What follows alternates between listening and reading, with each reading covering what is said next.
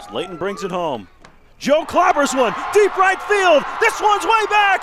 Ball game! It's an 11 run ninth inning for Grand Junction.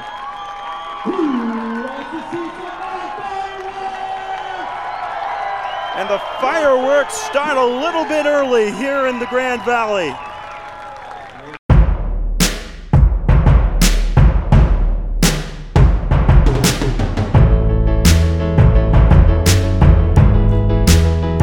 Thanks for having me, man. This view is amazing. It's really cool to to be here in your office. You must consider yourself pretty lucky to be sitting high above a baseball field every day. And I remember as a kid, you must be some sort of a baseball fan, I guess, ending up in the career you did. But when I would go to games with my dad or my family, the best moment of the game was when you would walk into the stadium. I grew up a Phillies fan, so this would be at Old Veterans Stadium or then Citizens Bank Park is when you come from the lot and you walk up the ramp and you get that first view of the field. And I remember as a kid, my stomach would just drop. I'd be like, "Oh wow!" Like looking at this magical playground or something like that. Well, that's always a special moment for me, and I do it almost every day during the summer coming up here. But it does not get old doing that, and even when I go to a stadium as a fan, you know, that is the the big moment for me is when you come through that portal and just the stadium opens up in front of you. That's always special. Did you grow up a Rockies fan? Yeah. Do you remember what got you into baseball? I don't know. I, I, I know there's a picture of me as a baby. I'm, you know, newborn, maybe a couple days out of the hospital with a pack of baseball cards in my hand. So my dad gave me. So oh, indoctrination. and yeah, yeah, the good kind. I think. Uh, well, maybe not making me a Rockies fan, but um, yeah, kind of set you up for some lifelong failure. Actually, that's not fair. They had a good run about ten years ago or so. I just heard a stat on the radio this morning driving here to meet you, and Jim Davis, I think, who you've done interviews with, you sure. may know him on 1011. And he was saying that the Rockies have not won a series against an NL West opponent since last September, which is hard to believe. Yeah, that tells you two things. Um, the Rockies are struggling, and the NL West, the rest of it's really good. For sure. Tell us more about where we are here, Suplizio Field. This used to be a, a farm system for the Rockies, but is no longer. And I think we've seen a lot of changes in the past year. How long have you worked here? This is my third season, so I've only been here since the team's been a quote unquote independent league team. That was my first year in 2021 was the first year it was an independent league and independent league is both accurate and not. The the league is still affiliated with Major League Baseball, so it's not fully independent. It's a, what's called an MLB partner league, but no longer are is each team affiliated with one single organization. We are obviously with the Rockies here, you know, the Billings Mustangs up north were with the Reds, Colorado Springs was with the Brewers, it on and on. But now it's just the Pioneer League and our, our players can be picked up by any major league organization. It's a little different how they do that. There is a contract fee that the organization has to pay to the team in our league, but players can still get picked up and still are getting picked up by major league organizations. I thought when they changed over to the Jackalopes is when they stopped being associated with the Rockies, but that was before. You're saying that was a couple years before last year. Yeah, the change coming this year in November went from the Rockies to the Jackalopes. That change came about because the team was owned by the Monforts. It was owned by the same group that owns the Colorado Rockies, and they had bought the team when they moved it down here from Casper, Wyoming in 2012 to be the rookie ball affiliate, a little closer to home in a market they hoped to, you know, that knew was a big baseball market. We've got JUCO World Series here, Colorado Mesa University, one of the top D2 baseball programs in the country. So it made sense to move the team here to Grand Junction. When they did so, they bought the team that was up in Casper, renamed it the Rockies, and moved it here. But after the team went independent in 2021, that kind of started the, the gears turning on them selling the team, and they did this past off season to a group called Future Legends out of Windsor, Colorado. They have a big complex up there. Their their big thing is youth tournaments and events, not just baseball, but soccer, volleyball, softball, you name the sport. They probably are working with little leagues around the country or organizations, high schools, colleges, whatever, to host tournaments up there. But as almost a kind of side gig, they have some professional teams, including another baseball team in our league, the NOCO Owls. They're owned by them, as well as the NOCO Hailstorm, who are in the USFL, the minor league soccer league. Do you remember what the team sold for? What kind of cash are we talking about here? That is not a number they gave me access to. I, I don't even know if anyone on our staff was told. Not a public sale or anything where you could find out. No. Interesting. I'd be curious to know how much it was worth. Yeah, I, I'm not sure. We guesses have abounded in our office, but I, I, I don't know, uh, to be quite honest. But yeah, we, we were sold to, to this group, and, and as such, you know, Rockies is owned by the Colorado Rockies, so we had to had to change the name up. And personally, I, I I'm, a, I'm a big fan of it, and that's not just me toeing the company line. I I'm, like the Jackalopes? I'm just a fan of something different. There's nothing wrong with the Rockies, but I don't really care for any team that's named after their affiliate, right? I prefer the the wacky minor league names, the Trash Pandas, the Jumbo Shrimp, the Montgomery Biscuits, whose logo is just a giant sentient biscuit the butter in the middle of the biscuit as its tongue. That sort of thing. I love the wacky minor league stuff. So I think Jackalopes captures the West where we are and is just goofy enough, but you can still have a lot of fun with it. And the logos turned out just fantastic. So And that was the result of uh, a public poll, right? They they polled the community to vote on what the name was going to be, and that was a submission someone gave. Am I remembering that right? correct. Yeah, there's a lot of submissions for Jackalopes. The the most common submission was Rockies, which kind of defeated the purpose of the whole exercise. We're changing it from the Rockies. Um, well, people didn't want it to change. sure. They're like, I don't want to buy new swag. I want Yeah. to keep my old one. Yeah. Yeah, absolutely, and I can understand that. But again, I think it's a change for the better. Why did they break with the Rockies? Do you remember how that goes down? Is that common for major league teams to just shed and change their minor league organizations? I see the sign down there in the lobby. You know, you have all these famous players that came out of here that are now on the Rockies or were Rocky stars. So why did they get rid of this as an affiliate? So it was it wasn't personal to Grand Junction. There, uh, following 2020, in 2020, there was no minor league baseball season because of the pandemic, and Major League Baseball restructured minor league baseball as a whole and Oh. cut just a ton of teams. There used to be six levels of minor league baseball. There are now four. So that's two levels that were cut out. Both this team here was a rookie ball affiliate, which would start in June run through September, and usually it'd be the, the draft picks that would come here, or some guys looking to get more development. And then short season A ball was also cut. So now there's AAA, AA, high A ball, and low A ball, but there's two other leagues that leagues and that were cut.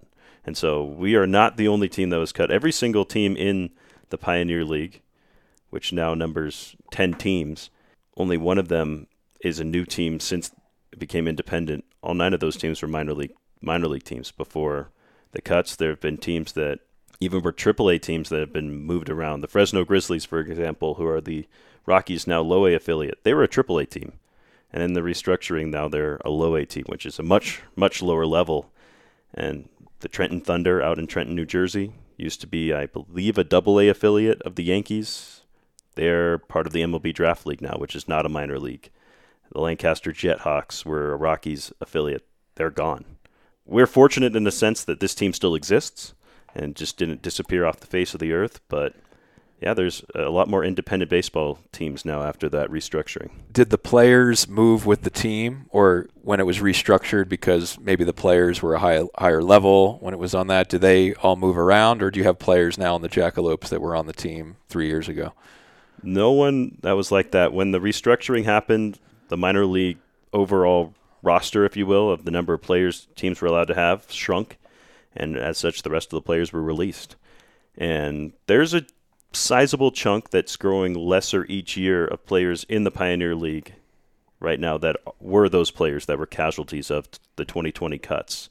I'd say the vast majority of our team to begin 2021 was players that were cut from the minor leagues and more often than not now it's guys that are out of college that are on the team that didn't get drafted because the draft has also been cut with the cuts of the minor leagues. So you've got a lot of talented players that would have gone in the late rounds that there are no late rounds for them to go in anymore and this is kind of where they find their home. Why did they cut all this baseball just due to budget and pandemic pressure, or That's what they say. okay? Um, Pandemic was used as an excuse to do a lot of things that people probably wanted to do but didn't have justification for otherwise. Yeah, I don't I don't know the exact reasons. It saves them a little bit of money. Each organization saves them a few million dollars from what I've read and it's unfortunate because yes, there is still baseball here, but it's it's different, right? And you, you lose teams, you lose communities access to baseball, and that's just doesn't help grow the sport, right? That that does quite the opposite, actually. So, I think there's some long-term consequences to that that may be more detrimental than a couple million dollars, but we'll just have to see how it all, all plays out. I mean, they certainly had their reasons, but it, it's too bad for both teams, especially the teams that no longer exist, and those players, and the players that are continuing to come up who aren't getting that affiliated shot. Where, you know, you know the old story: Mike Piazza was drafted in the second to last round or something like that, and he's a Hall of Famer, one of the best catchers ever. Yeah, yeah. and so many guys like that, and they're just those guys don't get a shot anymore. How has things been since the changeover in terms of community and fan involvement? Have you guys seen a big drop off in attendance? Has things progressed the same? What has been the vibe in the community since you guys changed over to the Jackalopes? As with anything, it depends on who you ask. Yeah. I think there's a positive change in that this new ownership group is more committed to community involvement in Grand Junction than in the past. And obviously, that's no knock on, on past ownership. They just had different priorities. Running a major league baseball team. This this group is is more focused on that. Allows our front office to do some things that we weren't able to do in the past from a budget standpoint to start that community involvement. I think it's going to be a wait and see kind of process. This year was a big year of transition. So many things changed. We also changed almost our entire front office for the last two years, 2021 and 2022, our front office comprised of three people. Hmm. Myself, our president, Mick Ritter, and our assistant general manager, a guy by the name of Matt Allen. So there's three people running a baseball team. That's crazy. Matt's a fantastic guy. He got hired as the GM of the Billings Mustangs in our league, so a little promotion for him. But as such, it left it me and Mick, two dudes running a baseball team. There's two of you right now running the Jackalopes. Not anymore, but okay. for this offseason there was, and that included the rebranding transition, the transition to new ownership. It, so it, it, it's it was a bit of a signing players, yeah. scouting players, hiring yeah. managers, coaches, exactly. all that. Two Mar- of you. Marketing, wow. sales, you name it. Yeah, so you're director of sales and marketing slash play-by-play announcer. Correct. That's crazy. It seems like play-by-play would take up so much of your time and energy, and then so you're just calling the games at night, but during the day you're doing marketing, sales, all kinds of stuff yeah, whatever whatever needs to be done, especially during the off season. My big focus is definitely sales. Uh, but we, we have a, a, new assistant general manager, guy named Devin Selleck. He's doing a great job, and we have a food and beverage director now too. But that wasn't there for most of the off season, so I think it's a year of transition, and we'll see what happens next year once things kind of settle in a little bit. A chance for us to really dig our teeth into marketing and sales and, and stuff like that this off season, rather than well, Mick's at a meeting, so I guess I'm answering the phones today, right? Yeah. So it's just it's just been a big transition, and so I, I think our attendance has stayed pretty steady actually compared to last year. I think the new marketing brings in some people, pushes some away, but at the end of the day, it's staying about about even. We're hoping to increase that next year. Yeah, I feel like minor league baseball fans would be amongst the most loyal because if you're coming to a minor league game already, you're probably one of the one percent of baseball fans who would do that, right? Or sports fans who would come and just check it out, quote unquote, no name players, things like that versus anybody would go to a Rockies game in Denver, right? Just for the fanfare of it.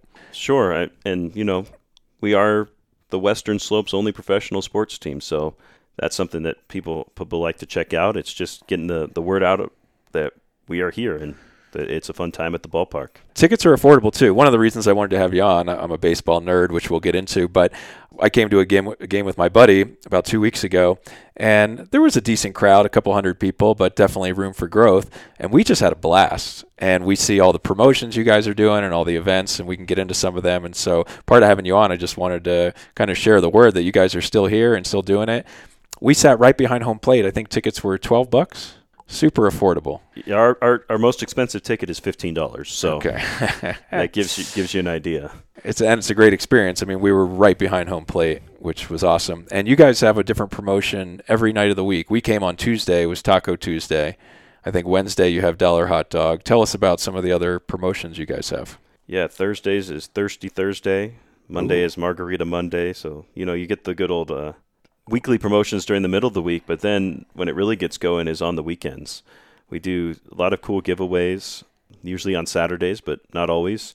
We got one coming up right now. It's we do baseball cards uh, of our players, and I actually the last two years I've gotten to design them myself, You which did? has been really neat and really fun. And I'm excited about the ones this year, and it's just such a neat giveaway. Not only for our fans, I think it's the coolest thing we do giveaways, but it's so neat for our players because for a lot of these guys, it's their first experience in professional baseball. It's the first time they've been on a baseball card, and we we do give them a pack of their cards that they can sign, do whatever they want with. Just their faces when they get their own baseball card. It's just super neat, and so that's a promotion worth checking out. But we do do giveaways throughout the season. I mean, we have so many great partners here in the community. We give away wine glasses, mason jars with some of our beverage sponsors.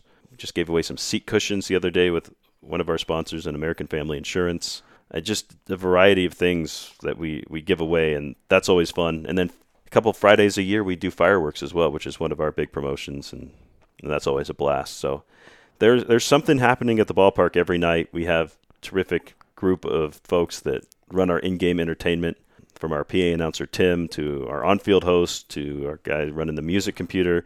These guys know how to have fun. They're professionals, but they have fun, and it really makes the experience just a blast to come out to the ballpark. My favorite promotion, quote unquote, you guys did. And I don't know if you do it every night, but it was the beer batter. Oh, that's a, that's a nightly occurrence. Dude, I was shocked. I had no idea this was going to happen, and I just I couldn't stop laughing. Explain to people what the beer batter is. One player from the opposing team is selected as the beer batter. Some of them get into it. They, they you know, kind of like bring it on. Some of them don't like it, but that's too bad. and if they should strike out, it is two dollar Bud Light drafts for ten minutes. Ten minutes. Yep. So you see kind of a mass exodus from the stands once they strike The out. The crowd came so alive when this announcement was made. I, the batter didn't really get into it. He seemed to ignore it, but I don't know how he could because with every strike, the crowd got increasingly loud. When it was, I think, 0-2 or 1-2, we were standing up, cheering, clapping. You know, it was just a high energy moment in an otherwise, you know, I think it was the second inning. And then when he struck out, everyone went nuts. And then, like you said, yeah, just mass exodus to get some Bud Lights. It was really cool.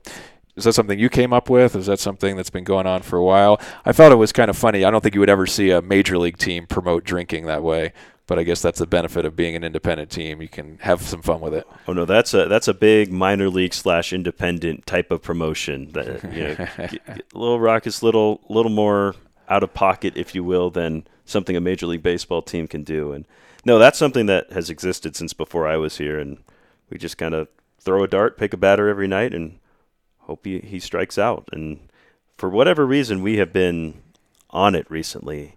We've been hitting the beer batter almost every night, which just does not happen. But it's been like, if I had to guess, like 18 out of the last 20 games, the beer batter has has struck out at some point, which is not normal. But Is it every game, the second inning, or is it just rotate randomly when it happens? whenever the beer batter is up, whoever Okay. is selected, Who decides? You, you decide? depends on the night. Ah. Our PA announcer Tim might say, "Hey, this guy beer batter tonight." Okay, or And "Hey, every time he comes up, he's Yeah. the beer batter. Yep. Oh, okay. So it could be three at bats, four at bats, We've- whatever. we've had a guy strike out three times as the beer batter. Oh, hell yeah. That's awesome. That That makes for a wild night at the ballpark. Uh, we also have a promotion called the ice cream inning. okay. which in that inning, randomly selected inning, usually it's one of the middle innings, right? If our team scores a run in that inning, it's two dollar ice cream. So we did some math the other night, and it was a Wednesday night.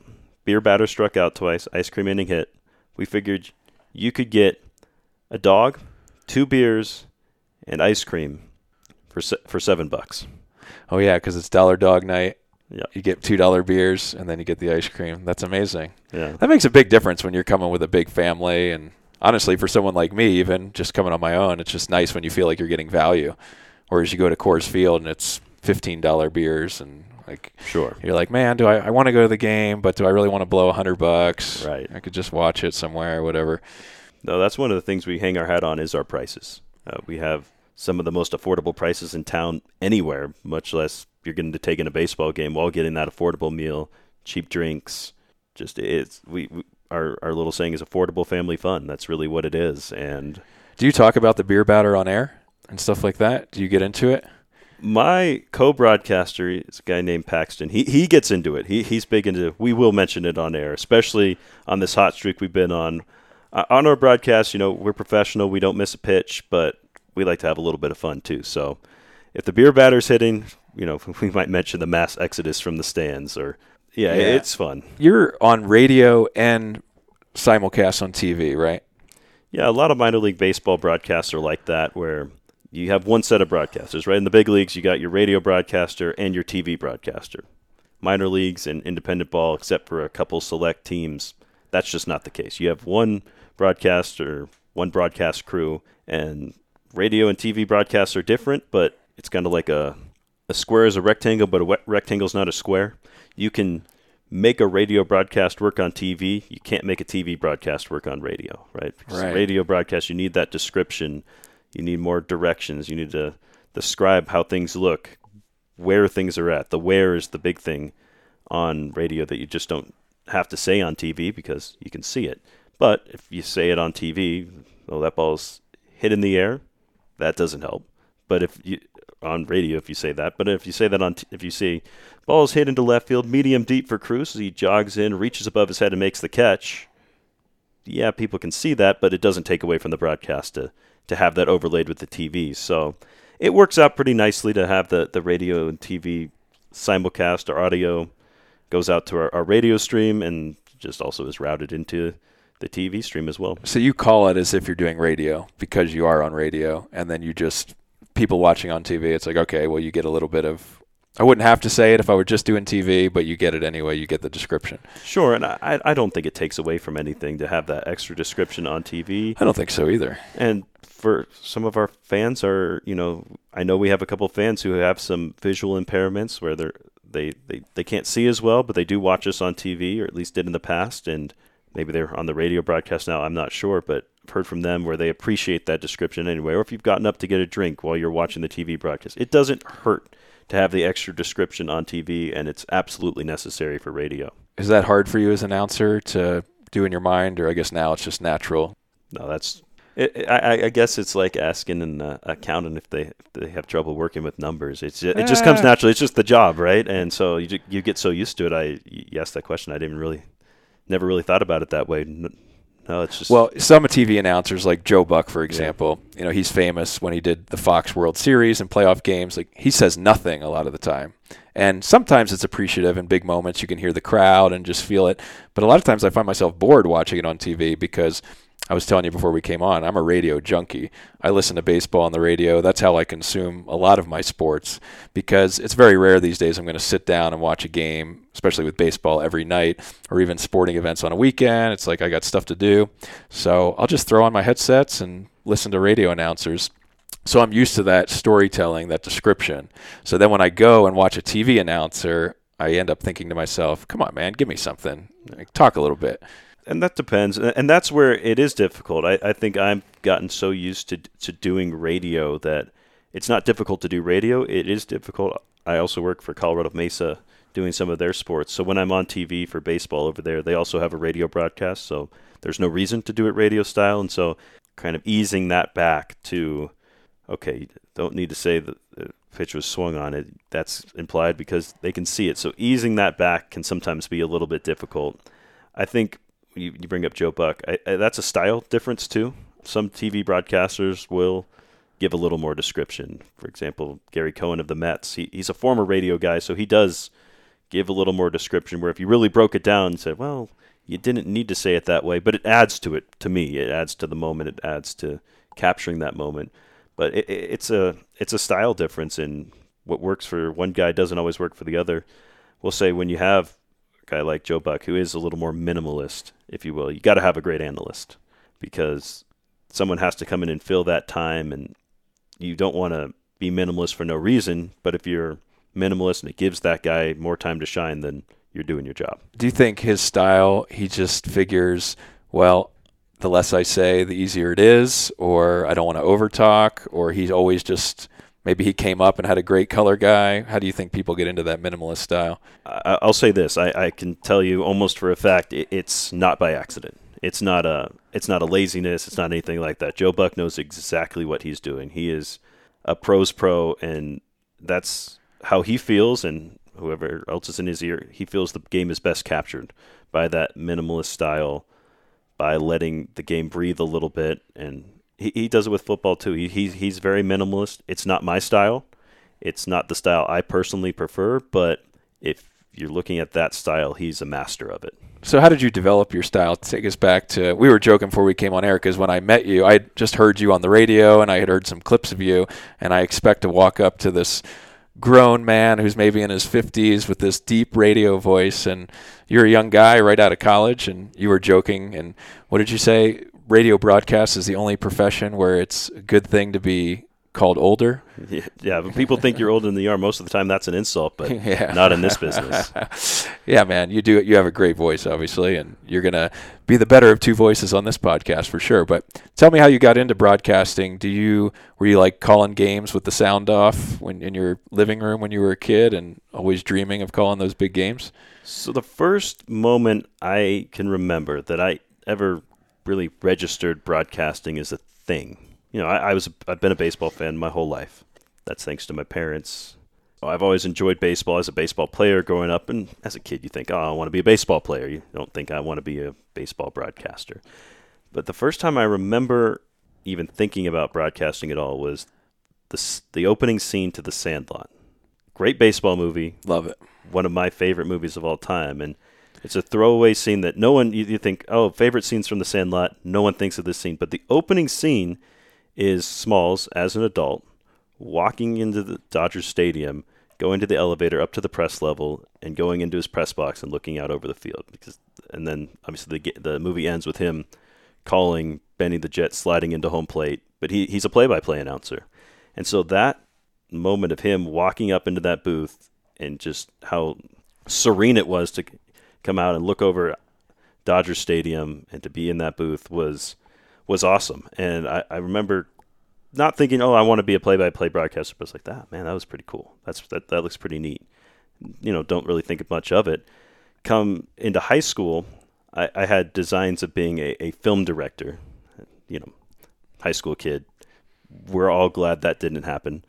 um, but I, I took a we had a class called film and video at my high school, and went to that class, and one of our first assignments was just to get practice with cameras and stuff. We had a a live stream of our high school football games, and you know we had two cameras, maybe some cheap software on a computer, but they had put that together as practice for us and a way for parents to or grandparents, siblings, fans, whoever wasn't in attendance to watch football games. And this was this was before that became really big business. It, it was kind of right before that actually, where now you have NFHS and all these other companies that do these high school football games, and it's kind of a big business. But at least at that time in Colorado, I'm from the Denver area, Arvada, that time it wasn't quite there yet.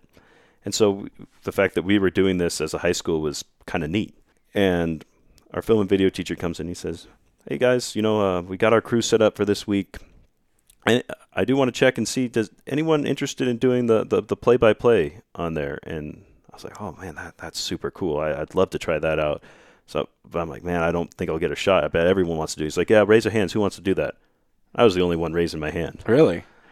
Well, it's kind of scary. I mean, you're putting yourself out there when you're just calling a yeah. game, especially if you have no experience doing it. Oh, I had no idea what I was doing. I, I wish I had the, the tape of it because I'm sure it's just awful. I I didn't know what I was doing. I print. I remember I went home that night because it was the day before the game, and I was like, okay. So I printed off the rosters of the two teams, figured out who the quarterbacks were because I didn't even know. I, I, was a freshman in high school. I knew nothing about our high school football team at that point. I said, okay, this guy's the quarterback. Highlight him. There's a receiver. Highlight him. and looked up. I think I printed out a picture of referee hand signals as well. Just I don't think I ever used it, but I printed it out and showed up, put a headset on, and and started talking. And uh, and I remember coming home and being like, that was awesome. I want to do that again.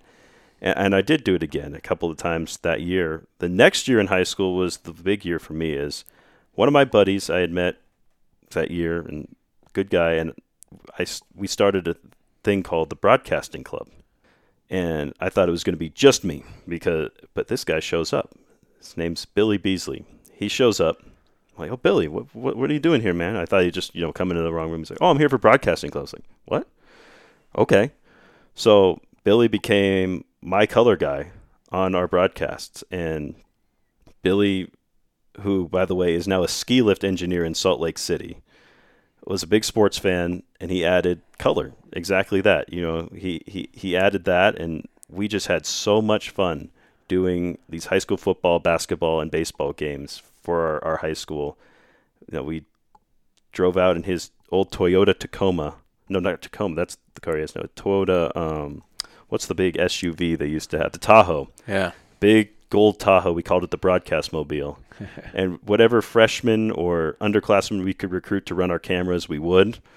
I say, hey, we'll buy you dinner after the game if you if you do the camera work. You know, come with us. Like this could be awesome. And lo and behold, they, they, they seemed to trickle in and out. But me and Billy were the constants there, and we would do home and, and road games, home games on the top of the press box, be up on the roof. That was our spot. And, you know, slowly but surely, I, am sure we, we, we got a little bit better, but sure it wasn't a professional operation, but we just had so much fun doing that in high school. How did you figure out what to say? Did you have broadcasting uh, role models at the time? Like, were you looking up to Joe Buck? How did you know what to say? that's a good question that I don't know if I know the answer to. I, I, think part of it was, uh, you know, I'd watch games on TV or whatever and try and emulate some of those broadcasters. And that's how you have to start out in this business. I've heard similar stories from pretty much everyone I know in the business is that's how you start out. You just start out by copying everybody else and just putting a product out there that at least resembles a, a, a broadcast. And I'm sure that's what we did. Billy would make it fun. He, he, you know, he, I think he tried to emulate some of the co- more colorful color commentators out there. He'd come up with nicknames for the players. We, we had a quarterback named Ethan Vowles, and he'd score a touchdown, and Billy would go, "Yeah, Ethan vowels A E I O U." And sometimes Y in there for the touchdown, something like that. You know, just silly stuff. And yeah, that's fun for high school. But though, yeah. but we're high school kids, Yeah. right? And so that that's how it started. And we just that's the most fun I've ever had doing a bro- doing broadcasts in my life. I've done a lot of cool stuff since then, but nothing will ever beat the Ralston Valley Broadcast Club with with my buddy Billy. Just we just had so much fun. Well, I think that's the key to a successful team, like broadcast team, because listening to baseball on the radio, for example, can be magical when the two guys are in sync and into it and really telling stories and describing the players. But we've all heard that game on the radio where it's just ball one, dead air, you know, and then nobody's telling stories. Everybody seems to be mailing it in, and it's just like there's no energy amongst the team. And that's when, for me, like broadcast can really go downhill. You're like, oh man, I'm going to turn this off. This is worse than listening to nothing, right? Yeah. We've all heard that. Is that something that in the industry is really important in seeking out who you work with, or are you just paired randomly a lot of times? For what I've seen, and I, and I don't know how they pair people at say ESPN or those, that's a whole process, I'm sure. At this level, I think it- you'll find out one day, buddy. Yeah, ho- hopefully that would be that'd be neat. But at this level, right, um, and the levels I've been with, it's kind of random how you get paired. I was paired with Billy because he's the only other one who wanted to do it. Fortunately, it worked out. But then going to college, you're on the college radio station, and our college radio station was pretty big down at Arizona State. You majored in broadcasting. Yeah, I majored in both journal, it's journalism and mass communications down there, and then I was also an education major as well. But our the, where you get most of your experience down there is not in the classes; it's in the clubs. And uh, so instantly, I was first day. I was like, "Where do I join the student radio station? How do I do that?" We had a great student radio station down there, and fortunately for, for us, ASU gave us great access. We got a call every single game. You got to walk in as a freshman and just take that over. Well, not, well, not, weren't me, doing it. but our, our radio station did. And so we would have a, a senior, usually who's our sports director, and he would schedule the broadcasts. I, obviously, I wasn't doing the big games my first year. I think my first broadcast there was a non-conference women's basketball game that I Mm. did, and got randomly paired with the guy who I'd barely met before. had you ever called basketball before? I had. We, we did it in high school, but I'd never done it on the radio, so that was different. That must be hard on the radio, trying to keep up with the pace of the game. Oh my gosh, it's so much fun. Yeah. I there's there's something special about baseball where I, I don't think I could ever give it up. But boy, is calling basketball on the radio so much fun. Why? It's fast. It's it's more fun than TV because you do have to throw those descriptions in there, and it's just it's just it's just the pace of the game is is so quick. You're you're never really thinking. You're just in the flow of the broadcast, which that makes sense. You're just reacting and following to it. Whereas yeah. baseball, you have this dead space where you're like, "What should I say?" You're thinking about what you yeah. should say. Rather than basketball, it's just there's no time for that. And, and and that's a lot of fun. And it's easier than say hockey, which is just as fast. Hockey is hard because everyone's wearing a helmet. Everyone has the same jersey on. You got to go by numbers almost. Where in basketball, oh, that guy has the pink shoes on. That's so and so, or that guy's got the afro. He's whomever but getting back to that, you just get paired with random people in, in college. And so you see a lot of different styles and people that, you know, sometimes I get paired with the guy who's a journalism writing major. He's like, I'm just doing this for fun, man. And so he'd be a great analyst, but maybe his play by play wasn't as good as mine. Whereas when it's my, his turn to do play by play and I'm the analyst, it's, oh, yeah, great. I know how to describe this, but I don't really know the ins and outs of it as much as you do.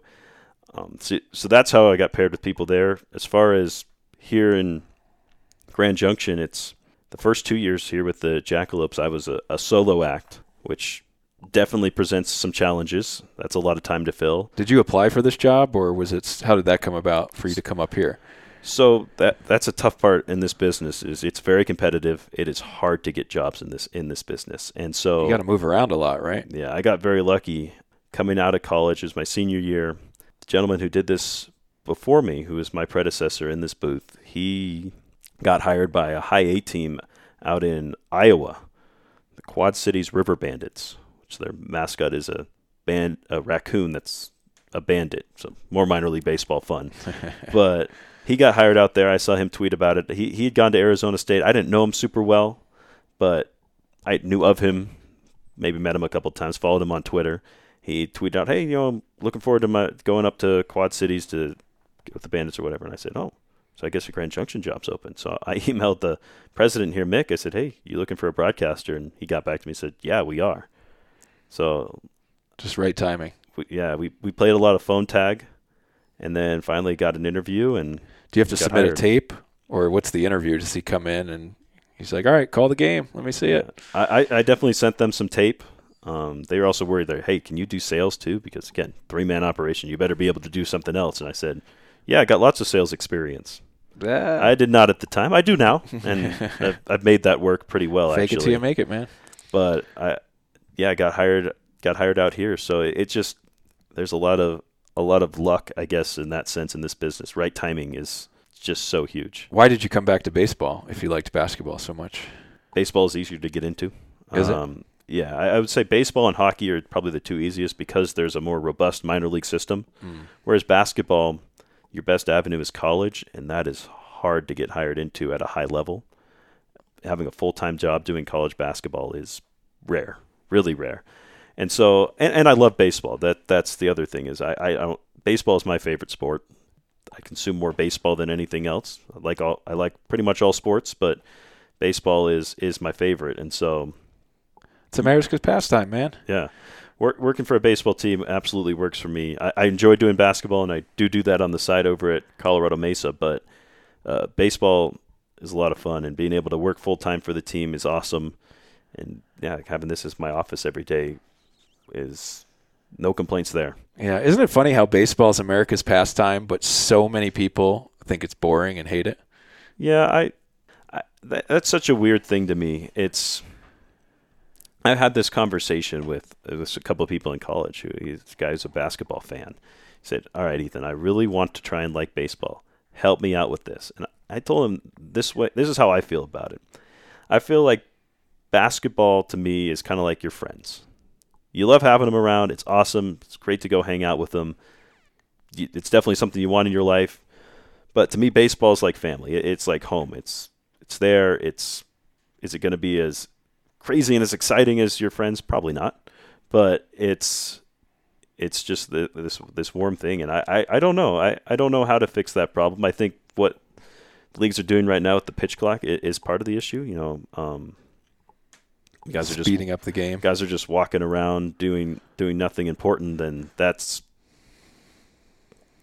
that's not interesting. That doesn't that doesn't move the game forward. So as much as I, I like the tradition of no clock. I having experienced the pitch clock this year in the Pioneer League, I think it's a welcome change. It's it's it's really awesome. But just getting any way you can get more people involved in baseball and for me, I think part of the issue is we just have less and less kids playing baseball as kids. And so when you grow up having not played baseball, it's this kind of foreign thing. Even if you're not a good baseball player, you play t-ball. Yeah. That that's that's enough, you know. And so and and getting that experience of going to the game with with your friends or with your family, whatever it is, that's why I think teams like the Jackalopes and like these independent and minor leagues are so important because they offer an affordable way for to create baseball fans. Because there's probably a kid here who was here last night for his first baseball game, and that's just not affordable for his family to go to the Colorado Rockies game because it is so expensive now.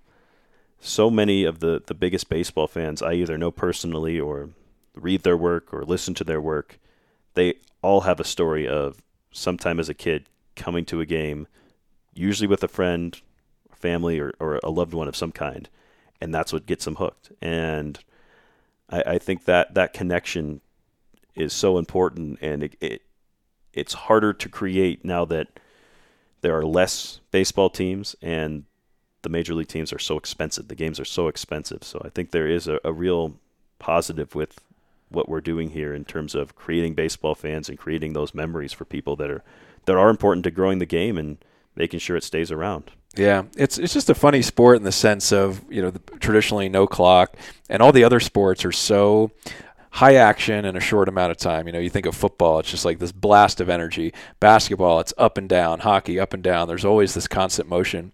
And so baseball just has such a different pace to it. And I think when you're consuming it only on TV, people are confused by it. They're like, this is not entertaining. This is kind of slow and boring. But when you go to the game and you feel the atmosphere, I think a lot of that dead time disappears because you see that, oh, that dead time is for me to chat with my buddy or to look around, enjoy the beautiful view, the sun, root for the beer batter. Like there's all these things going on that make it more fun when you're there at the game. I totally resonate with what you're saying. I played baseball as a kid. I'll never forget those moments, kind of those sandlot moments, those just beautiful summer nights. So that draws me back to it, going to games as a kid. But I have a theory I want to run by you. Okay. I believe, and when and if I have a kid, I know I will force them to play baseball. I don't plan to do a lot, like force a lot of my kids. I want to let them be what they want. But I definitely will force them either to play baseball or softball for at least a year or two because I think it should be a national mandate that everyone has to play baseball. And here's why. For our society with other sports, football, basketball, it's all about being the star. And it's all about executing 100% of the time. You're not going to be a good quarterback if you only throw a touchdown pass once in a while. It's all this emphasis on being good all the time and being a star. Baseball is the only sport where failure is literally baked into it, and even your best players fail more than they succeed. And so I think that's just such a great lesson for kids to learn. It's saying you're a part of the team, you're going to fail. In fact, even if you're really good, you're going to fail seven out of 10 times. And getting into that mentality of, okay, I failed this time, get over it, come back with a fresh mental slate, and succeed the next time. I think that just sets up such an important platform for life because life is like that. You're not the star all the time in life that's unsustainable. You know, to be Patrick Mahomes, we build him up as this like always wins, always comes through the big play. And you know what? The minute he stops coming through on that, we're going to just, okay, you're done. Who's the next superstar? And it's just this kind of mentality. If you go through life like that, you're not going to deal with failure very well. I feel like baseball teaches you you're going to fail, it's going to happen, but you can fail a lot and still be very successful and still be an integral part of the team. I think for me, that's one of the biggest life lessons I've learned from baseball. It's just how to overcome that failure that is inevitable.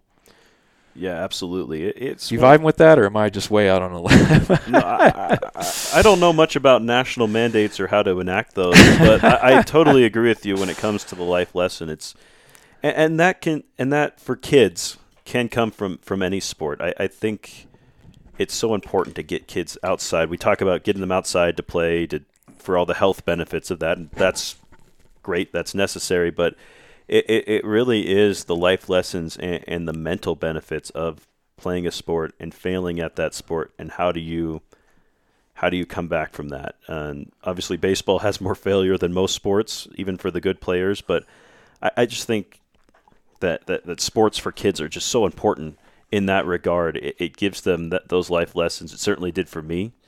I, I know that's the case, and it, it's just it's just too bad the way that sometimes it doesn't work out for kids. Whether it's they don't, it's become such a travel ball sort of thing with with sports. They're not able to access those teams because maybe they don't have the money to do that. But we're also losing the two things that make these sports go round, and that is little league umpires, and and I'm, when I say little league umpires, I mean for any sport, referees, whatever, and little league coaches. People don't want to do it. It's it's just tough right now. Uh, umpires just get berated every game, but yeah, I was a umpire when I was in high school, and I'd, I'd never do it again. You were? Yeah, but what was that like? Um, I, I Home had a, umpire calling balls and Oh strikes. yeah, I, I uh, had a game where I had to eject the coach because he told told the other coach he was going to fight him.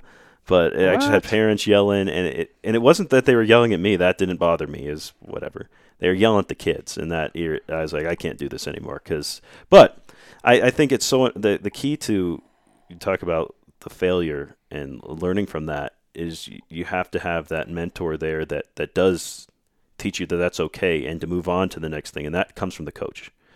I I I, I hear every day that we just don't have as many folks who are willing or able to be little league coaches and be those mentors for these kids, and even for kids who have great parents. Um, having that outside voice that's not your parent, it's not your guardian, whoever it may be, brother, sister, having that that coach on the other end is so important for these kids to have that voice. And so, to your point about little league being a mandate, that would be that would be awesome if we could get coaches to help keep that a positive experience for kids, even if there is failure. Having that that positive experience, and it starts with the coaches and, and with those umpires, so important to making that all work. How do you keep your energy up when you're watching these games? I, again, being a radio junkie, a lot of times I'll turn on a ball game in the late innings and it's a blowout, and the announcers, you can just kind of feel it in their voice that they're struggling to keep themselves interested in the game. I think that's a lot of the reason too. You know, you pass, you're responsible for passing that energy on to fans. If someone's listening to the game, you can change their mind about the sport and make them be like, "Wow, this is so exciting," or you can go the other way and they're listening and saying, "Oh my God, turn this off!" Right? So, how do you approach your job every day, even if you're calling the game for a losing? Like, imagine if you're calling for the Colorado Rockies right now. It's just no hopes of making the playoffs, no hopes of winning anything. You have a month and a half of the season left, and you're like, God, I got to call a game every day. How do you get that excitement? Like you personally, how do you keep that up? I mean, it starts with that I love what I do. I'm every day I'm excited to see how I can improve as a broadcaster. How can I describe this better? How how can I make this open better? So I'm always focused on that first and foremost. So that's my mentality coming in already, which helps. But second to that is every day is a new game, right? And you're still okay. We're, why why is this game important? Uh, broadcasting that out to, to the fans is important. And even in the losing team, okay, we've got a we've got a young guy up here who could be the future of the franchise. He's important. This veteran who probably would be cut from every other team, but our team's bad, so he's still here mentoring these young guys. He's important. So finding reasons that the game is important is key. But also for me, even in a blowout, it's it's having fun on the broadcast. A lot of a lot of broadcasts, you know, it's very cut and dry, very play to play to play, which is which is fine. But on our broadcast, we try and have fun, um, and I think that comes through with both me and Paxton. That that we're- having fun. We don't take ourselves too seriously. We still are professional with our play-by-play because we are acting as the eyes of someone listening on the radio, and, and sometimes you have to. You also have to act like a mirror, right? If, if the team just blew a big lead, being all gung ho and happy is not how the fan is feeling at home Right. right then. So understanding that, but also still bringing levity to that situation. You know, the team's down by 10 runs. We're still going to have fun on the broadcast. That's when we break out the stories, break out you know, a little banter between me and Paxton in, in between pitches, and and so I, I think that's that's good to have to keep because if you're as the broadcaster not engaged with the game, the fan probably isn't either.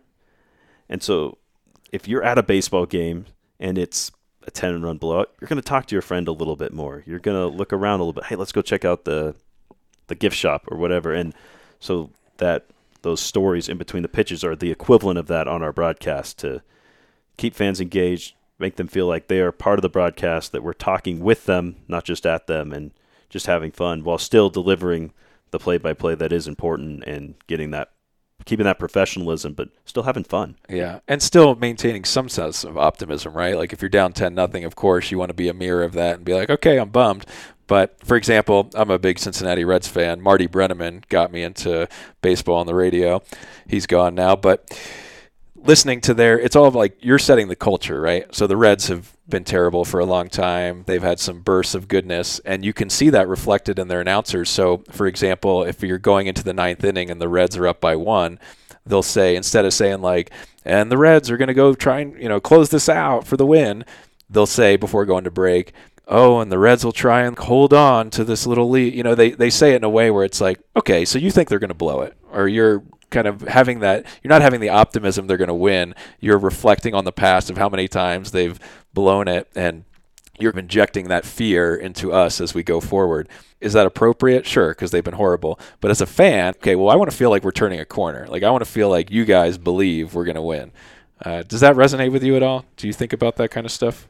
Somewhat. I think you have to strike a balance and it's a really fine line. You have to strike a balance between you know not injecting unnecessary negativity into the broadcast, but also being fair and accurate. I, nothing to me is, especially in baseball, nothing feels more forced than than a homer broadcaster who the team is is bad and just you get the feeling that well we're you know just doesn't continues to, to kind of toe that line if you will of well this is this is just fine it's you're again you're you're talking with the fan. You, you, you don't want to treat the fans listening to your broadcast like they're stupid. Yeah, that's the ultimate insult to be called a homer, right? Yeah, yeah. Would you say?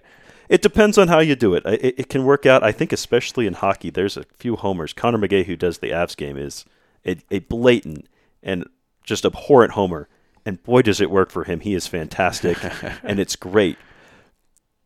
But it's a homer in a positive sense of, oh, you know, the Avs have never committed a penalty according to him pretty much you know that and that and that's fine. It works for him and his style but also he'll tell you if they're if they're playing bad right?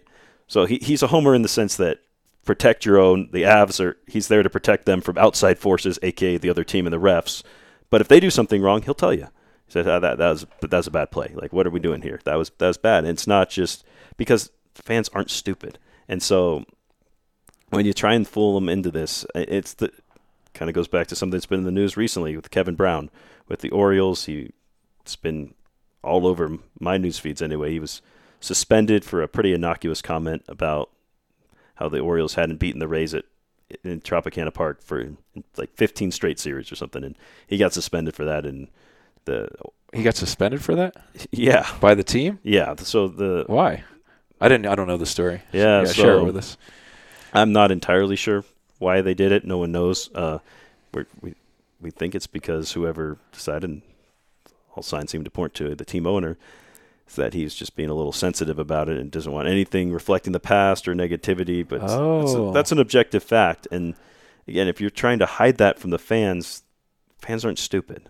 And and to, to, to treat them like that, I think takes away from their trust in you as a broadcaster. You want them to to feel like they can trust you as a broadcaster, to feel like and to be an easy listen, of course, as well. To enjoy listening to you, but you also want them. You do want them to trust you and know that you uh, understand what they're going through, but also you know what you're talking about when it comes to the team. And when you're just blatantly making things up or or you know saying things that just aren't true. Oh, they're they're doing great, and the team's down ten runs. That yeah, it doesn't make sense. I mean, adding that context would, in my opinion, make it even sweeter when you beat them because saying, "Hey, we haven't done it for this long. That's yeah. why this team is special right here." And that's entirely what the context of it was. Is, right. You know, as the Orioles are doing great this year, and so it's, "Hey, Orioles are better now than they were then. Let's see if we can get this win." And it's just being a little sensitive. He has since been reinstated after all that, but it's again the the Orioles fans aren't aren't, aren't dumb. You can't hide that from them that they were, have been bad in the past, and it again makes it sweeter when when they win. Is that common in in the industry?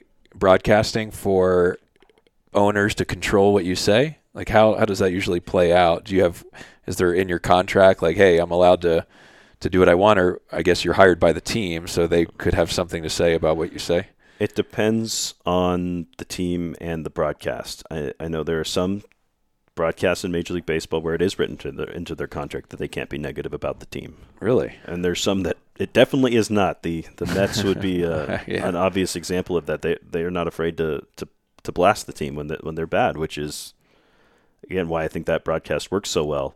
Is they do they do blast the team when they're bad and and so so yeah some teams they they're not allowed to either it's written into their contract or it is uh, very strongly not written in there if you know what I mean. It's Yeah. unwritten, but you better not do that. I'm curious about your development of your own style in the sense that I've I'll admit I've tried the turn off the volume on the TV and broadcast because when I'm listening to the thing, I get I'm like, oh, this would be fun to do, right? So I'm like, all right, let me turn off the TV or the volume and try and call the game.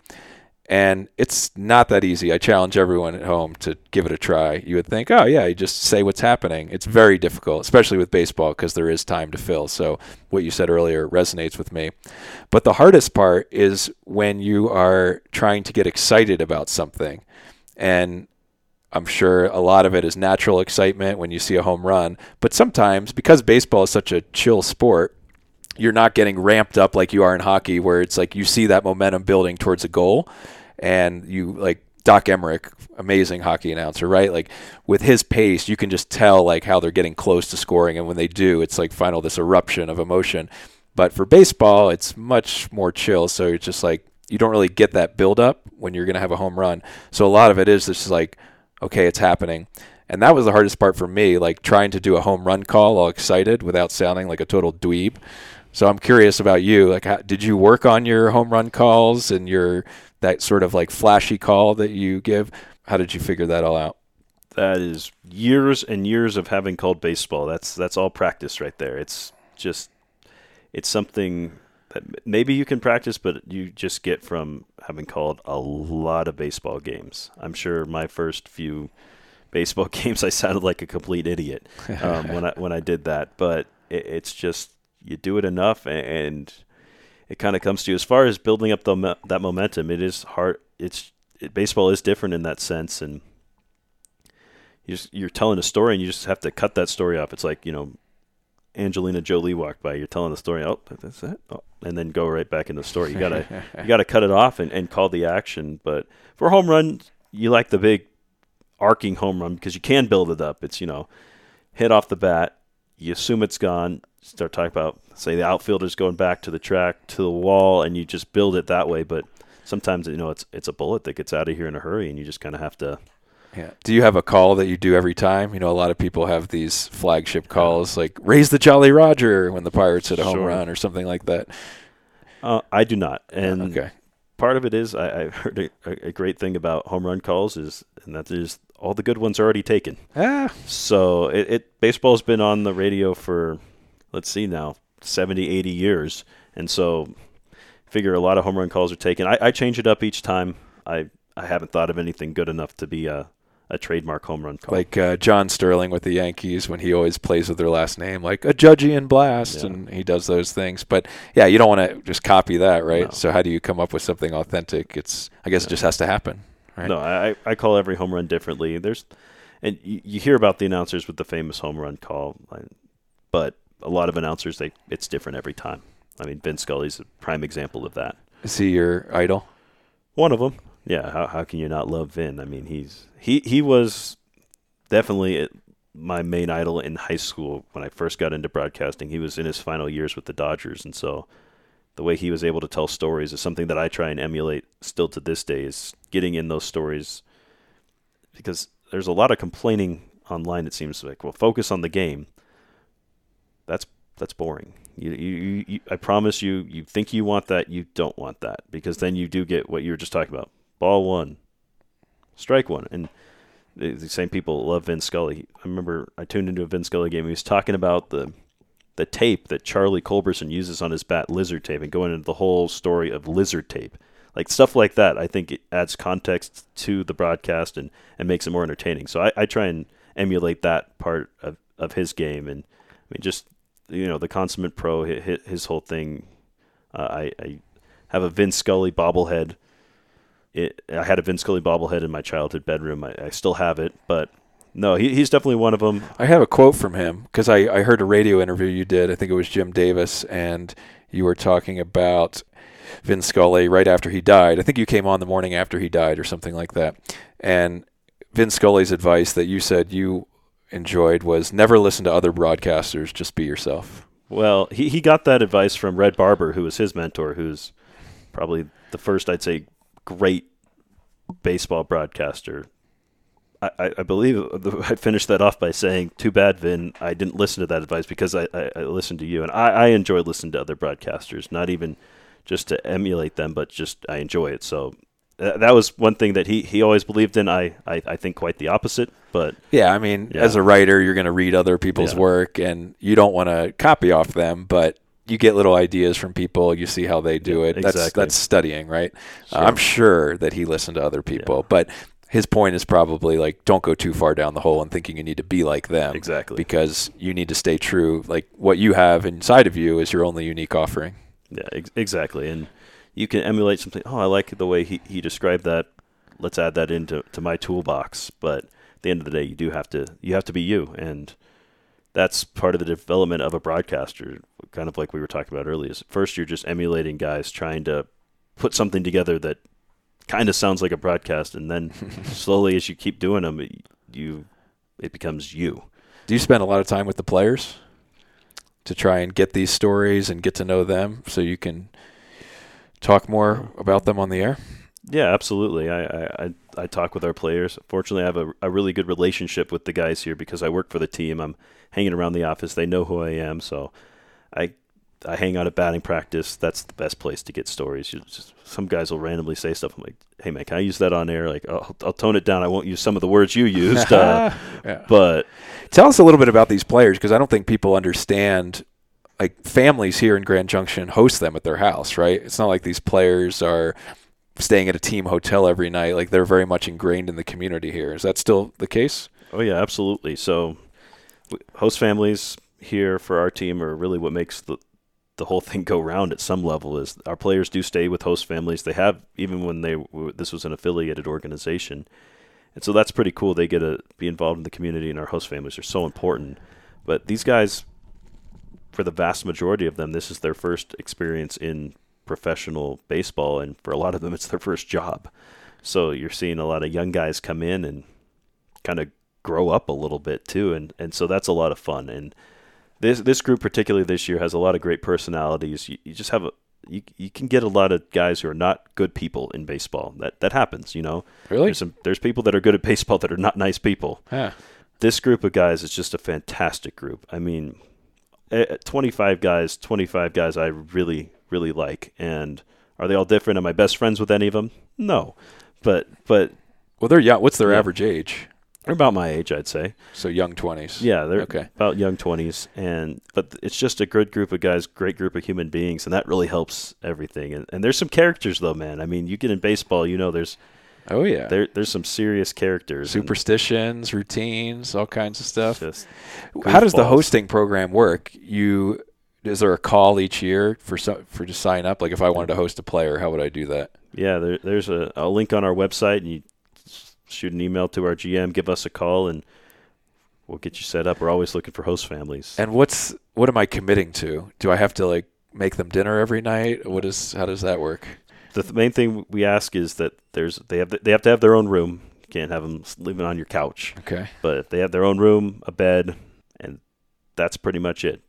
Most of our host families are fantastic. They'll make them a homemade meal every once in a while, and that's always appreciated from these guys. They we do provide dinner after the games for them, but you know, a homemade meal is going to be better than whatever we've got going on here. So that they always do appreciate that, but it, yeah, they just kind of become a part of your family for three, four months. And I, I know a lot of our host families have been host families since the beginning, and they still keep in contact with the players they've had before. Some of whom are in the major leagues. Yeah, that'd be cool to host a player that turns out to be yeah. a Mike Trout or someone, yeah. or not just a major league sure. player in general, right? And, and, it's neat. Some of them aren't major league players, right? Not everyone who plays in the minor leagues, or especially in the independent leagues, becomes a major league player. And so they keep in contact with them. And oh yeah, uh, Jake's doing great. He, he's he's an accountant now. You know, sort of like that. It's it's kind of neat to see that they're still in contact with them though, and they they really do care about these guys. Once I mean, they live under their roof for four months, and as I said, especially with this group, it's just 25 great guys, and so they all become very close, and it's really cool. Do you get season tickets if you're a host family? That is the benefit. You do get season tickets. Cool. A couple of cool events that we do each year, but yeah, you do get you do, you do get those season tickets. Yeah, and what do they do right now? For example, like at what is it, eleven twenty on a Thursday morning? Are they practicing somewhere? Are They just chill and they report later. If I had to guess, today's an off day. I'd guess probably about 15 of the guys are probably on a golf outing right now, if I had to guess. Another good chunk are probably fishing somewhere.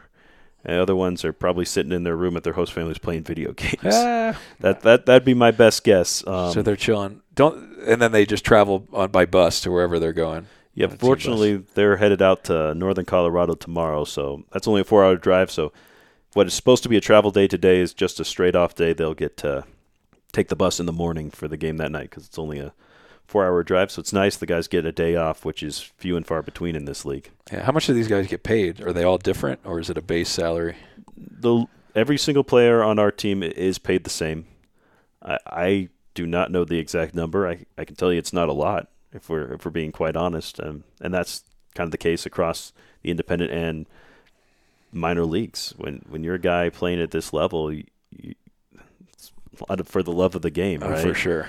Yeah, It's- some of the stories of just even when you're in AAA and AA, getting closer to the minor leagues, just the grind that these guys Yeah, go through. Absolutely. It's not a glorious path. And baseball is kind of unique. I mean, I guess hockey has a lot of minor league, like you were saying, but just the grind you have to go through. Very few players, when they're drafted, go right to the MLB. I mean, what one percent, maybe less. Uh, most of the there you're now embarking on a three, four. year You could be a star on your college team, and now you're right back into the, you know, going through this three, four year just minor league route before you even taste the majors. If you taste the majors. Sure, it's one of the unique things about the sport, and it's it's bad in the sense for like a star player that they're not immediately uh, in the major leagues, but it, it's great for guys that are the kind of a late bloomer, and by a late bloomer I mean major league talent wise, they're the best player their high school's probably ever seen. They're one of the best players on their college team, but maybe they're not quite that guy for a major league team yet. But with the minor league system, they get a chance to become that player, and so it's one of the unique things. You get guys who they were a basketball player, they probably wouldn't be playing basketball anymore because the NBA is so small. They they have the G League and stuff now, but they'd probably be playing overseas. But because the minor leagues exist, they're still here playing for an affiliated organization, have a chance to develop, and there's countless stories of guys who do that. How's your anxiety working around a hot mic all the time? I feel like we've seen a lot of examples the past couple years where announcers have, uh, for the Reds, Thom Brennaman, uh, the I think it was the o- Oakland Athletics guy. You have like a lot of these people just, I don't want to say slipping up because they're just saying horrible things, but uh, Casey Stern, he, was a used to be on MLB radio. He got booted off. You know, you're working around a hot mic all the time. You're joking around with your buddies. It's I'm a print journalist, so whenever I write something, I'm editing it multiple times. In your business, there's no editing. You're live. So, how do you approach that? And have you ever come close to saying anything stupid, or have you had any experience with that? So, I I mean, first and foremost, uh, I I don't say anything in the booth or anywhere else that would be uh, anything like what Thom Brennaman said. You're not a anything like racist, uh, No, homophobic. Good. no. So I don't just don't say that stuff in general. Of but, course, yeah, but of course yeah. there is, you know, But you know, you go to commercial break, you're talking. I don't know. How does that work on commercial Yeah. break? Are you guys talking about like, oh yeah, I went on a date last night, or do you try and keep it to the game? I mean, it's a professional setting, Sure. but you know how professional settings, when you're a but, you spend so much time with your coworker, it Yeah. quickly turns personal. oh sure, and have a great relationship. I mean, the, the the lesson you're taught is the mic is always hot. So don't say anything that if that mic was hot, you'd regret. Now, sure, we're not gonna be in the booth. Well, you know, do, doing our full broadcast, you know, that buttoned up when the mics are off. But you know, don't say anything stupid. I- And I mean, your biggest concern, I guess, is in like a radio or a TV booth is saying, you know, a cuss word that if I said I said to you offhand, you could care less, but the FCC doesn't like that, and so we try and keep that to a minimum. I, I have a, a, a great switch where I, I don't know if it's natural talent or what, where I can turn that off. And so I've never slipped up saying, you know, a four letter word on air, which is which is good. The one that, that concerns you is sometimes you, you'll go to break, cut the mics, and you know when players or coach did something you didn't you thought was dumb. Say, what what was he thinking? What what what what was that? And you don't want that to sneak on there. And then because these players and coaches they do hear it. Uh, they do. Oh, some of them more than others, but once in a while, I've done an interview, say with Jim Davis, and I've said something about a player. Never anything negative, but you know, oh, he's a he's one. You know how left-handed pitchers are, right, Jim? You know, he's kind of a goofball, and or you know, he's kind of weird. And one of our, our pitchers came up to me, he's like, "Yeah, I am the weirdest left-handed pitcher, Ethan. I heard that." Ah. It's like, it's like that was at nine o'clock this morning. I know you weren't even awake. What? How did you hear that? But they they hear it, and so you you do want to be careful, and you never again you never want to say anything demeaning or anything wrong off the air. Now, say, hey, I we go off air. Hey, I wouldn't have made that decision. I would have kept that pitcher in. If they hear it, not the end of the world. yeah, yeah, I disagreed. You're the coach though, so whatever. You know, yeah. I can play armchair quarterback, whatever. But never, never saying anything bad in the in the booth like that is just. Would you disagree on air about decisions? Is that part of your style to be realistic and saying like questioning moves and things like that? No, not not in a blatant sense like that. Occasionally, you know, you know, you ask the question, say, "Well, you know, turn to Paxton if he's on analyst. What would you have done here, Paxton? Well, you know, I might have, and always giving your reasons. You know, just a, another perspective. Say, hey, obviously they know things we don't. They're closer to the game. They know more about the game than we do. That's what you have to understand. Is we can all criticize these coaches, and they do make wrong decisions. Uh, major league coaches make wrong decisions um, where it's you're what were they thinking, and and so I, I think it's okay to to bring up that perspective of well here's why I might have brought in the lefty here. See, there's three lefties due up in the order after him, something like that. Where if you're giving a reason saying why you'd have done it, but saying, "Well, that was a that was a, that was a dumb move from our manager right there," that that that's not going to fly. It's not what you say; it's how you say it in some, some senses, senses and, yeah. and, it's not necessarily disagreeing, but offering another perspective on how it could have been different. Or and and then when it comes to the players, I think it depends on the level. High school guy misses a tackle in football. Oh, he missed a tackle. You're going to describe it, but you're not going to go, oh, man, Richardson, that, that sophomore, how could he miss that tackle? You're not going to do that. He's a high school kid. But as you get into the professional levels, it's. Uh, it's a tackle you got to make at the professional level, exactly. saying something like that. You know, guy blows a ground ball at shortstop. Hey, that's a play he needs to make. Yeah. And he knows that. He's not going to disagree with you. He's going to say, "Hey, he might." If it's one of the guys who likes to listen, he might say, "Ethan, take it easy on me next time, dude." But yeah, no, but if if it's a if it's a play like that, again, it's being honest with the fans. The fans aren't stupid. If a guy blows a, a ground ball, that's the problem. And, or if a guy's struggling at the plate, I'll, I'll say that. I mean, it's as long as it's true, and it's not and it's not blatantly mean or terrible. It's free game. I'm curious what you, th- you ever heard of the uh, Savannah Band? Savannah sure. Bananas. Yeah. Right? They're like the whole Harlem Globetrotters of minor league baseball. And they've come up with an interesting platform. People go there. There is a baseball game going on, but I'm pretty sure it's fixed, or at least a lot of it's a goof off entertainment. But they sell out every game. They're super popular. They have 2 million followers on Instagram. And I think that's whatever, a half million more than any actual Major League Baseball team. So, what do you think what they're trying to do? The new rules with baseball have helped speed up the game, which you mentioned earlier, so that as a fan experience and as a play by play caller probably helps. But you guys have a lot of promotions here that are unrelated to the game. The beer batter makes it fun, margarita night, things like that.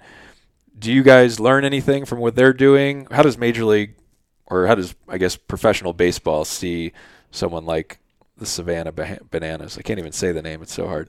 Savannah Bananas. There's a variety of perspectives on it. There's some people in, in professional baseball that hate the bananas, and I, I, I think that comes from a place of insecurity. If mm. I if I had to guess, but I think what they're doing is awesome. I think it's a lot of fun, but I don't think every team should do it because what they're doing is unique. It's like the Harlem Globetrotters. You want don't want the entire NBA doing what the Harlem Globetrotters does. It, it's their thing. It's unique. It's awesome would I love if we could have the Savannah Bananas? They're they're doing a tour. If we could get them here and have one of their games, absolutely, that would be fantastic. I, Have you tried to bring them in?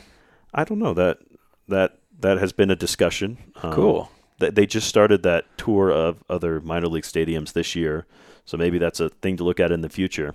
I'm sure you got to pay them, right? Is that yeah, or they get a cut or something. I, I don't know exactly how it works, but I think what they're doing is awesome, and I, and I enjoy it. But I also like regular baseball, and so I think the minor leagues and this team included kind of works that line between the two. Have the fun promotions, but still have a meaningful, normal baseball game out on the field. And so I I would say we can learn some things from the Bananas. You know, some of their fun promotions, but. I don't think you're ever going to see the Jackalopes do a thing where if a fan catches a foul ball, it's an out. That- Right. That's not going to happen. or the pitcher wearing a cowboy hat and doing a dance and yeah. And their rules are different too. You just Yeah. get a point an inning based on whether you win the inning. Yeah. And so, it, so wild. Yeah. it's it's different. It's their thing. And so I, I, I don't I think we can emulate some certain things they do to make the game more fun, but to just go and have that be baseball everywhere, I don't think is the right idea. Is it true that the tiebreaker in this league, the Pioneer League, is a home run derby at the end of nine innings? Yes, it is, and it is awesome. Yeah, how does that work? I had never seen it. When I came to the game, it didn't go to extras. So it's a rule our league instituted. It's one of the nice things about being an independent league is we can do stuff like this.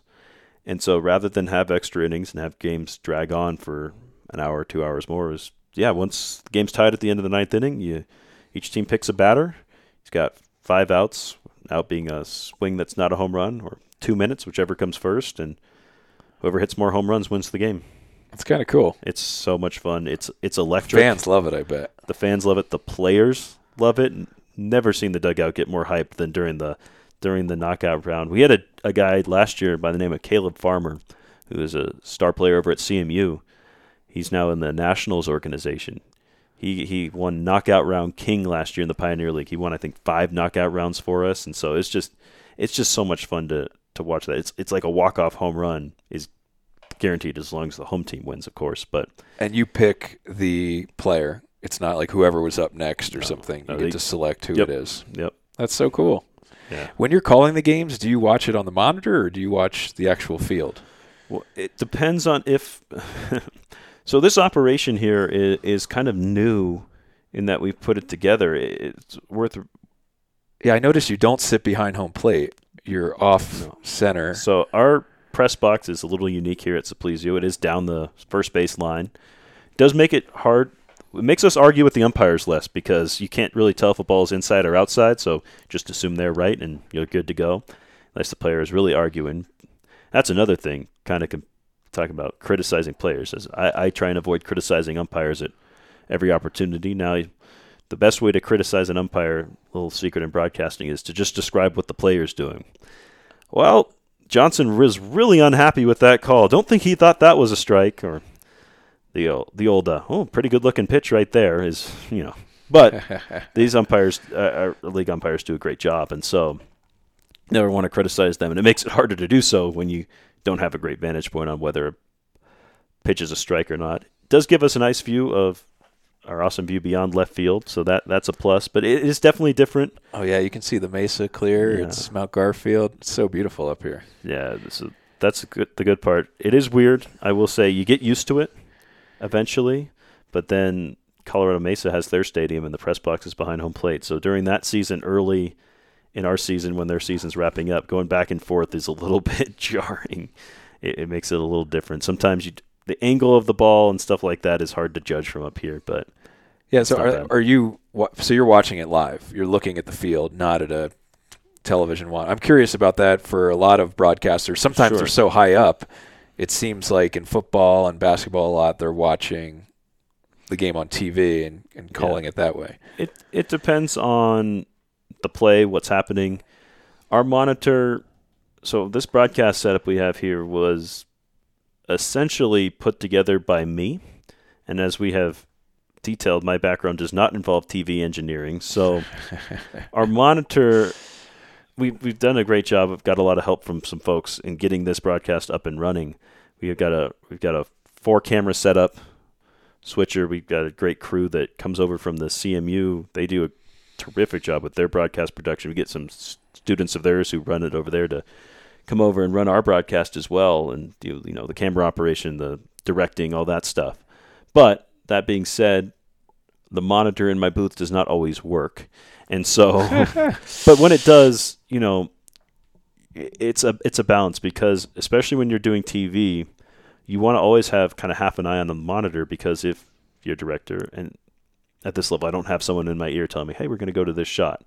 But when the director goes to a shot of, say, a certain player, you want to be able to talk about what's on the screen, or if there's a graphic put up, you want to talk about it, or especially if there's a replay, you always want to mention if there's a replay up there. And so, I, I know a lot of broadcasters like are pretty locked into the monitor. They're at the field, but they are mostly going off monitor, especially for football and basketball. That can be useful, but I try and mostly keep an eye on the field, and then occasionally we'll go to the monitor. Do you ever totally blow a home run call? Like it's a pop up, but you think it's hit harder. You know how fans will Sure. they hear the crack of the bat and they get up and scream, and then it's a fly out to center field or something like that. Boy, we had one here the other night, and fortunately, I was validated by science. But uh, our, our first baseman Joe hit a ball that I was sure was gone. He hit it out to right. It off the bat, it was, it had the sound, it had the angle. So I'm calling his home run. You know, oh that ball is way back there, and it'll die on the track. The guy makes the Ah. catch. We have a TrackMan here now, which is a radar system. It's new this year for our league that tracks, you know, spin rate of the ball, distance of a home run, stuff like that. And it does a projected distance on each pitch. If conditions were perfect, right? No wind, perfect temperature, what have you. That ball should have gone 400 or 380 feet. It only went 320. The wind killed it. Yeah. I'm validated. You had the but- right read, yeah. but but it, it does happen, you know, every once in a while. It's how you recover. I, I know the best recovery in baseball history, as far as I can tell, is and, and that's part of part of what I, I try and do is I do make mistakes on air, absolutely. And again, you're not you're not fooling anyone. If it's a small mistake, just move on, don't acknowledge it. But if it's something goofy, you know, I'll I'll have fun with. What was I'll the biggest biggest recovery in baseball history? So Jon Miller, who is the used to be the right? voice of Sunday Night Baseball, is now the Giants radio broadcaster. So Love him. he's fantastic. Yeah. I have a bobblehead of him on my desk in my office. Oh, that's awesome. He's one of my favorites. So Hunter Pence hit, for the Giants hits this home run in the eighth inning, dramatic shot, and Jon goes into his call. And there's a drive into left field. Adios, pelota. It's a home run for Buster Posey's good friend, Hunter. Pence. and in a moment, he saved it rather than, you know, saying, Buster, po- oh, beg your pardon, Hunter Pence. He saved it right there. And I I, I think. Buster or uh, Hunter Pence got himself a shirt that said Buster Posey's good friend. Oh, I love that. so- I love that. But just you know, Jon is one of those guys who isn't afraid to make fun of himself too. And so you know, if I do something silly, I'll, I'll make fun of myself on air. I, I don't have any problem doing that. But you know, if I it keeps you human, man. but yeah. you know, if it's one and zero and I say zero and one at some point, I just correct myself and move on. It's Yeah, yeah. big deal. Well, I would argue your home run call actually made it more exciting because when I'm listening and if it's a warning track fly, that's a chance to build excitement. You know, hammers it deep to left, going back, going back, and he makes the catch on the track, Yeah. right? Rather than fly ball to left, he backs up, catches it on the warning Yeah. track, right? And you're like, Yeah. well, you could have made it seem. Eh, it depends on where you're coming from, right? You, you got to be a little careful. You never want to have the, uh, oh, this ball's driven deep to right field and he comes in to make the catch. You never want to get into that situation, Right. which I've heard happen. But uh, yeah, Oh, so I guess like the first part of it, it's like if you could just say, "Oh, lifted to left," you won't say like driven way deep, and then he, then you're totally wrong, right? So how you clarify it right in the beginning? yeah, it depends on the ball. If, if I know it's gone, I'll call it like that. But sometimes you don't know. Yeah. So, yeah. Interesting. You got to send me some of your highlight reels so we can I will we can that. play them on the pod. We'll do that. How do you do? Is that like is that something that you when you're putting it together? Other people think they're your best calls. You think they're your best calls. How do you put together a greatest hits like that? I'm not usually doing that.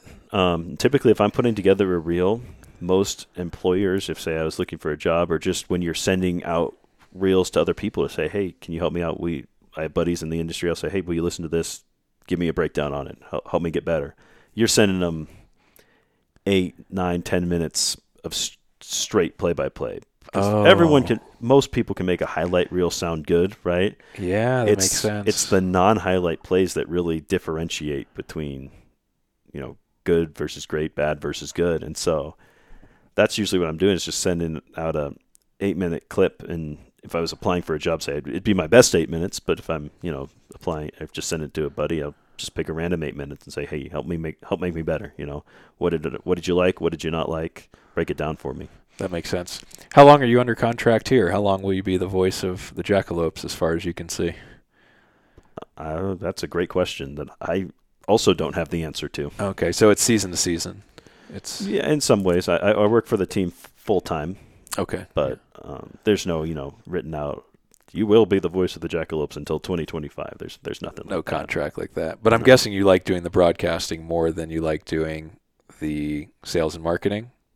Oh, absolutely. Okay. I, and I, I've I've gotten to like doing the sales and stuff. There's nothing wrong with that. I enjoyed sales more than I thought I would, to be quite honest. But I mean, broadcasting is my passion. It's the reason I'm here. Yeah. Well, tell us where we can hear you. How do people listen and tune in? You have a streaming television online, right? And then you have the radio. So tell us how we can listen to you and follow along. Yeah, radio is also streaming. It's gjjackalopes.com. There's a big button on top that says watch slash li- slash slash listen. Those are two words that are hard to combine. Oh, so it's right through your website. Yeah, and uh, the the the TV broadcast is a subscription based service through our partners with FloBaseball, but the radio broadcast is free. Cool. And you guys are working to bring it back to regular TV next year, you mentioned? Sure would like to do that. Would like to be on an actual radio station in town again too, but that's all in the works. TBD for now. It's all on the internet. Okay. I guess I made it up. I thought you guys were on 1011, but maybe was that in the past or We used to be on the Vault here in town. I know that. That was before my time. Then we used to be on KGJT on TV, which we're hoping to hope hoping to get that back perhaps here this next year, but that's in the works. Okay. So the team is on the road now. You don't travel with them. You were telling me before we came on that that if we were to click watch listen, that would just be the opposing team's Yeah. announcer. So it's important for people listening if you want to hear you, Yeah. make sure it's a home game, right? Sure. Yeah. Uh, And I'm sure you watch every game when you're not working, right? Like tomorrow. night. Do you watch the games or I, try and I, I try and watch as much as I can. Uh, Well, you got to know what happened, right? Because you're going to talk about it on the yeah, no, broadcast. I'll go back and loo- look, and I'm I'm at least acquainted with all the other broadcasters in the league. So if I, you know, I'm at dinner or something and I miss a couple innings, I could text them, "Hey, what happened? Anything big that I need to know about?" Oh, you know, this, this, and this. Like you won't see this on the stream, but this happened, you know. And so, I, I'd say most of it I see, but you know, once in a while when the team's on the road, that's some the, some of the time we get off during the season because you know the only time we really get off is weekends when the team's on the road. So sometimes you know that's time to go to dinner with the family or do other things. So Yeah, does this job affect your personal life because all your evenings are taken up all the time calling games? it's not a job; it's a lifestyle. Ah, No, it's uh, it definitely it definitely is different during the summer. Um, I'd say if we're at home, we're working 90, 100 hour weeks. whoa! Yeah, we're here from nine till eleven. You get here in the nine in the morning on a game day. Yep. And then you work all the way through. Up. What time do you start calling the game? You do a half hour pregame show or something? Yeah, uh, our pregame show is a little shorter. Um, we're on the air at six thirty. So yeah, I'm here from nine till six thirty. I come up to the booth about four four thirty and start getting prepped for the game. Help make sure our part of my job is making sure our guys in the press box and our operations booth are all set and doing all that stuff and coordinating media interviews. If say TV reporter is here, I make sure he's all set up. But yeah, it's it's long hours during the summer. It's a lot more relaxed during the off season. Of course, you know there's not as much to do, especially end of season through January. It's pretty Pretty quiet. pretty quiet. Do you warm up your voice? Like unique New York, unique New York. I, I used to do that when I was in high school because I thought you needed to, and maybe you do. I I, I don't do that. Just go for it. I, I you know I, I'll say our, our wonderful public address announcer Tim. Uh, he's a guy you can get into a conversation with and be, oh, I just lost half an hour. So I like to say I, I warm up my voice by going in there and talking to Tim before the game. So I always wanted that job too. I always loved announcing the batters. Yeah. I always thought that was really fun. Some stadiums, I think the Giants actually, they let kids do it or other people rather than just. Uh, but growing up in Philly, today, like even when I listen to the Phillies on the radio, if I hear the public address announcer, it takes me right back to being six years old because it's the same guy. Yep. It's so wild. That's awesome. No, I last year I, I actually did both at once. Our public address announcer had a something he had to do that he wasn't able to make the game last minute, and so I did the play-by-play and the PA announcing at the same time. Really? How did that work out? Did you have to mute one mic and talking to the Yeah, other? Had one one button on that mic, and so you know it'd be, you know, it'd be a fly ball, fly ball to left. You know, so and so takes care of it, and Wong's retired. Coming up next for the Jackalopes, Jake Cruz. Mute that mic. Pop on the PA mic. Now batting for the Jackalopes, left fielder number eight, Jake Cruz. Mute that. Go back on. Cruzy is two for three today. no kidding, man. It was. I was so tired after that game, and I will say I'd never let the broadcast get over the PA mic on accident. I, one time the PA got over the broadcast once, but you're going back and forth. I was so tired just from mentally putting the two together, but it was actually a lot of fun. And so Sounds like you guys need to hire an intern or something. uh, we we have some terrific interns, but I am backup PA PA announcer when most of the time if, if our PA announcer is not going to be here, we have someone we can call in. But it was you know a last minute emergency, and it was I I had seen someone do it before. I was like, I think I can do that. I got this, and so it was a, it was actually a lot of fun. But If you ever have a last minute emergency again, call me. I'll be here, buddy. Noted. You could live my childhood dreams out, and it'll be an epic show. I guarantee it. I'll give it my all. there we go. you Okay. know? And then when you call the opposing batters, you have to have a totally different Oh, of tempo, course, of right? course, Got to yeah. almost have like a negative vibe when you call out their name.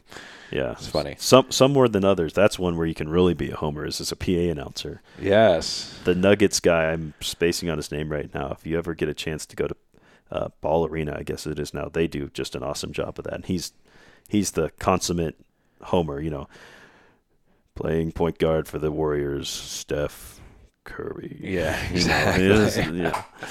It's, it's a weird industry, right? Like uh, as a writer, I'm so used to people reading stories but not looking at my byline. Like they have no idea I read it. I would say most people that read the stories in a magazine, they're just whoever wrote it's kind of erroneous. You'll have a few people that will, and every once in a while you get an email and they're like, "Hey, I liked your story." It's like, "All right, cool," but you're such an integral part of the fan experience when someone's watching it on TV. I'm guessing most people aren't super nerds like us and can rattle off every broadcaster Yeah. and PA announcer. How does that make you feel? Do you get a lot of feedback from fans who are listening, who know who you are, or do you think most people just take it for Well, granted? Because it is an art; it's a craft, absolutely. and you're you're putting. It's like the product on TV is you.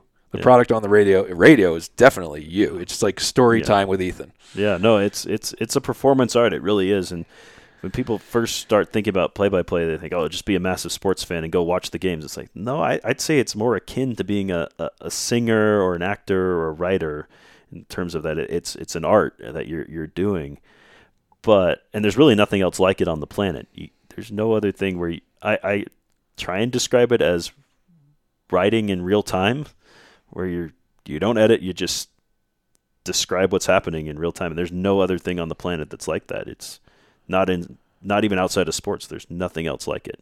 But it's funny, the a lot of our season ticket holders, are biggest fans who are here every game, didn't know who I was for like a year and a half, and slowly but surely they, oh, this guy's around the office a lot. They finally meet because I'm up here when they're down there, and they never see me. So it's funny that that they don't. Our biggest fans don't know who I am because they're they're at the game.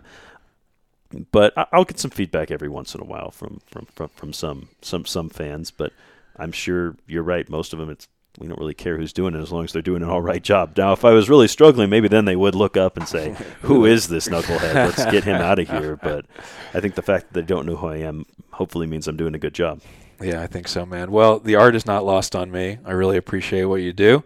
It's super cool. I think it's amazing. And thanks for spending a little time with us and talking some jackalopes. We'll be coming to some games going forward. Looking forward to, to hearing your voice. Absolutely, it was my pleasure. Thanks, buddy.